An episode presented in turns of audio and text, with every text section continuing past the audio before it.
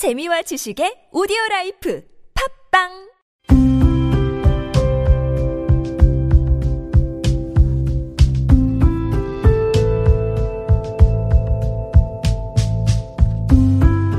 칼럼을 읽어드립니다.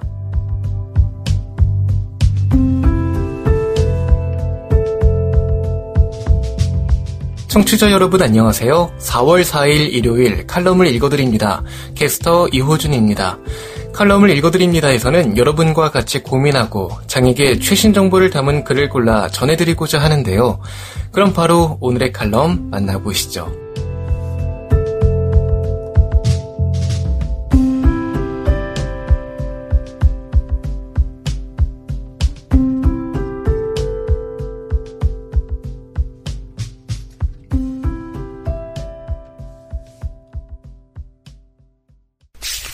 에이블 뉴스 한옥의 품은 미술전이 전해주는 그림 예술 이야기 칼럼니스트 김은정 인사동은 우리나라의 대표적인 전통 문화의 거리로 알려져 있습니다. 1970년대 화랑, 표구점 등 미술에 관련된 상점들이 집중되면서 지금의 문화거리로 발전되었다는 인사동이 전통문화의 거리로 지정된 것은 1988년 그리고 2002년에 제1호 문화지구로 지정되었다고 합니다.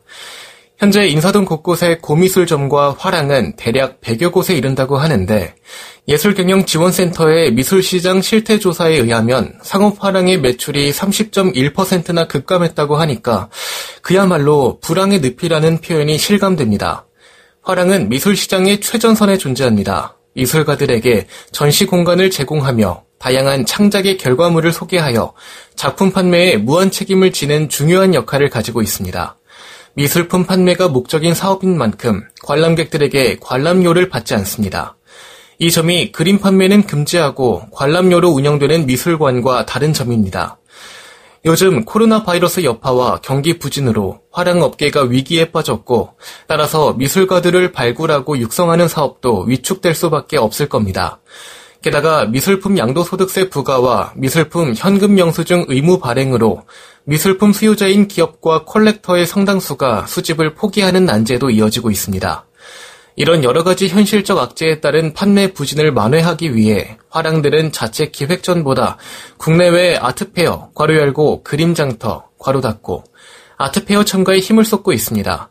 아트페어의 매출이 지금의 어려움에 도움이 되면 더할 나위 없겠습니다만 아트페어 상황 역시 녹록치 않습니다. 이렇게 부지런히 매출을 회복할 해결책을 찾느라 고심하고 있는 인사동 화랑가에서 눈길 가는 기획 전시가 있어서 소개합니다. 정갈하고 단아한 한옥 갤러리로 알려진 리수 갤러리, 괄호 열고 관장 이지연, 괄호 닫고 리수 갤러리의 한옥에 품은 미술전은 3월 31일부터 4월 6일까지 그 기간 동안 전시되는데 발달장애가 있는 작가들과 비장애 작가들이 어우러져 서로의 작품 세계를 교류하며 공감하는 예술인으로서의 함께라는 전시 컨셉의 의미 같습니다. 이지연 관장은 우연한 기회에 4월 2일이 세계 자폐증 인식의 날이라는 이야기를 접하고 발달 장애가 있는 작가들을 조명하게 되었다고 말합니다. 자폐 청년 이규재 작가의 그림이 인사동 어느 갤러리에 걸린 것을 보고 연락을 해오면서 이달의 작가 김기정 작가, 정도훈 작가와 인연이 되어 이번 한옥에 품은 전시를 기획했다고 전합니다. 그리고 매년 4월 2일이 유엔이 만장일치로 정한 세계 자폐증 인식의 날이라는 것을 우리 사회에 널리 알리고 싶은 취지로 기획, 전시 작가를 발달장애 작가들로만 구성하지 않고 활발히 활동 중인 비장애 작가들도 함께하는 예술 그 자체로 모두를 부각한 점이 새롭습니다. 전시명 한옥의 품은 미술전에서 보듯이 장애가 있는 작가의 전시라는 논쟁적 뉘앙스가 없습니다. 흔히들 장애인이라는 단어에는 극복, 한계를 넘다, 장애를 앓다, 희망으로, 특별한 등의 단어가 사용되죠. 왜 장애인은 무엇을 하던 그놈의 극복을 해야 하는지, 왜 매번 희망을 쫓아야 하는지, 왜 무엇이 그리 특별하다는 것인지, 장애가 있는 작가도 그림이 좋아서 그립니다. 잘 그리는 특기니까 그린다고요. 아, 흥분했네요. 에, 가라앉히고, 어, 언젠가 쓰루미 슌스케 저서 한계 예술론을 읽은 기억이 납니다. 그는 아카데미즘 틀에 가두지 않는 예술을 주장하며 전문 교육을 받은 전문 예술가의 길을 걷지 않는 대다수의 사람들이 참가하는 모든 예술 장르는 한계의 예술, 괄호 열고 limited art, 괄호 닫고 한계 예술에 속한다. 그가 말하는 한계 예술은 순수 예술이나 대중 예술보다 훨씬 넓은 범주이고 예술과 삶의 경계에 존재하는 주변적 예술로 라이프 스타일과 art style 성격을 동시에 지니고 있다는 의미입니다. 저는 발달장애가 있는 작가들이 이 한계 예술을 펼치고 있다고 생각합니다. 발달장애가 있는 작가들은 자기가 가지고 있는 방식대로 주변을 관찰하고 소리를 경청하고 다른 감각의 해석으로 새로운 예술로 변화하고 있는 것이죠. 불후의 명곡들을 남긴 비틀즈도 리듬앤 블루스를 관찰하고 경청하다가 새로운 음악 언어로 자신들의 메시지를 전달하기 시작했다고 하니까 자신이 좋아하는 방식으로 새롭게 창작하며 생활 속으로 흡수되는 발달장애 미술가들의 한계 예술을 다시 한번 고찰할 필요가 있겠습니다. 인사동 화랑가는 여전히 작가의 프로필과 이력을 경계짓는 분위기가 존재하는 것이 현실이죠. 이번 리수 갤러리 이전 관장의 한계 미술 사상을 보며 원시적, 원초적 에너지가 넘쳐나는 예술을 새롭게 볼 수 있는 시각을 인사동 화랑가는 마련하기 바랍니다. 지금까지는 누가 괄호 열고 작가 괄호 닫고 무엇을 어떻게 표현했는가에 집중된 작품 감상 문화였다면 이제부터는 누가 괄호 열고 관객 괄호 닫고 어떻게 작품을 바라보는가가 더 중요한 시대가 되었다고 자신 있게 제 의견을 개진합니다. 지금 여러분께선 KBIC 뉴스 채널 매주 일요일에 만나는 칼럼을 읽어드립니다를 듣고 계십니다. 에이블 뉴스 낮아질 때 보이는 진정한 희망.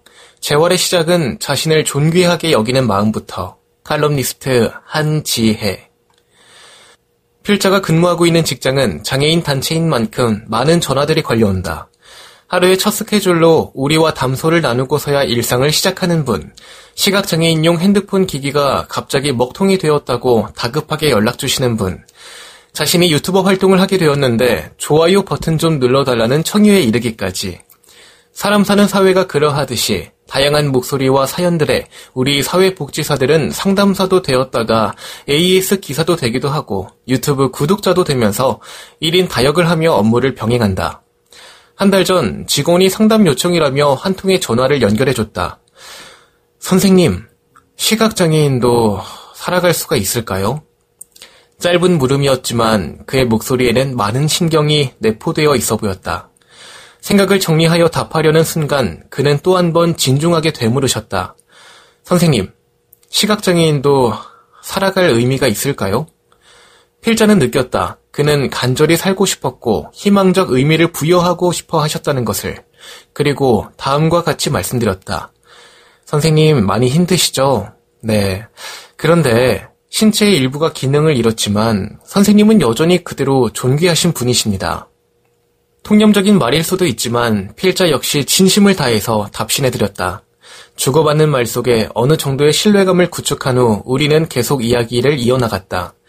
그분은 경기도에 거주하시며 평생을 교직 생활을 하시다 정년 퇴임하셨고 갑작스런 질환으로 실명을 하게 되셨다고 하셨다. 가족의 도움을 받을 수 없는 상황이고 자신의 장애가 전혀 인정되지 않아 주변에서 알까 두렵다고 하셨다. 그런 이유로 비대면임에도 불구하고 거주 지역 복지기관에 상담하는 것도 부담스러워서 필자가 있는 이 먼 부산까지 전화를 주셨다고 말씀하셨다. 사실 기관에 종사하고 있다 보니까 항상 뵙게 되는 분들이 중도의 시각장애를 입은 분들이다. 본인의 생애 속에 단 한 번도 상상하지 못한 일이 닥쳤는데 그것도 눈만 뜨면 바로 확인되는 사물이 시야에서 보이지 않게 되었는데 어느 누가 온전한 마음으로 평정심을 갖겠는가. 청천벽력 같은 일이고 앞을 볼 수 없는 세상만큼이나 미래도 칠흑처럼 느껴질 것이다. 망연 자실과 분노가 반복되는 역동적인 감정의 소용돌이가 지난 후에 그 후에 찾아오는 것은 안정감이 아닌 체념이다. 그나마 시간이 약이 되어 불편함은 익숙함이 되고 일상 속에 조금씩 묻어지게 할 수 있는데 자아 상실감은 쉽사리 회복되기가 힘들다.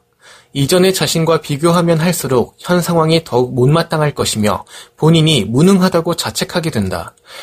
그 또한 공감되고 이해된다. 하지만 냉철하게 따져보면 그러한 원망과 비탄들이 본인을 더욱 학대할 뿐이지 앞으로 살아감에 있어 아무런 도움이 되지 않는다는 것이다.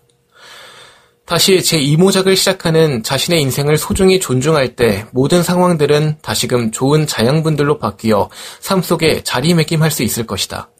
필자는 중도 장애인들에게 지금의 모습에서 조금씩 세상 밖으로 나가려는 스스로를 매일매일 칭찬해주고 작은 성장에도 의미를 부여하기를 권해드린다.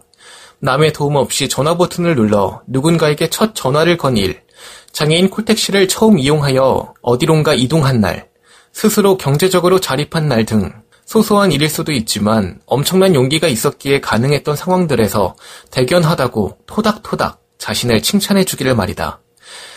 한 달 전 경기도에서 전화를 주신 노신사 어르신 역시 차츰차츰 삶의 의미를 부여하기 위해 노력 중이시다. 앞을 볼 수 없어 움직이지 않다 보니까 자연스럽게 다리의 근력이 쇠약해지셨는데 다시 걷기 위해 실내 자전거를 타기 시작했다고 말씀하셨다. 더불어 심신이 좀 더 회복되면 부산에 오셔서 맛있는 밥 한 끼 대접해 주시고 싶다고 기대해 달라는 말씀도 잊지 않으셨다.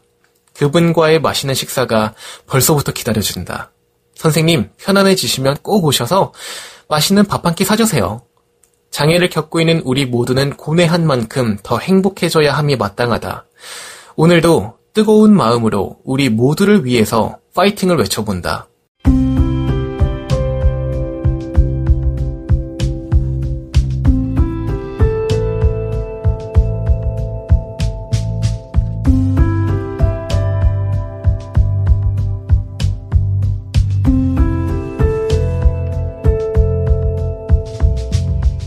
4월 4일 일요일 칼럼을 읽어드립니다. 오늘 준비한 소식은 여기까지입니다. 지금까지 제작의 이창훈, 진행의 이호준이었습니다. 끝까지 청취해주셔서 고맙습니다.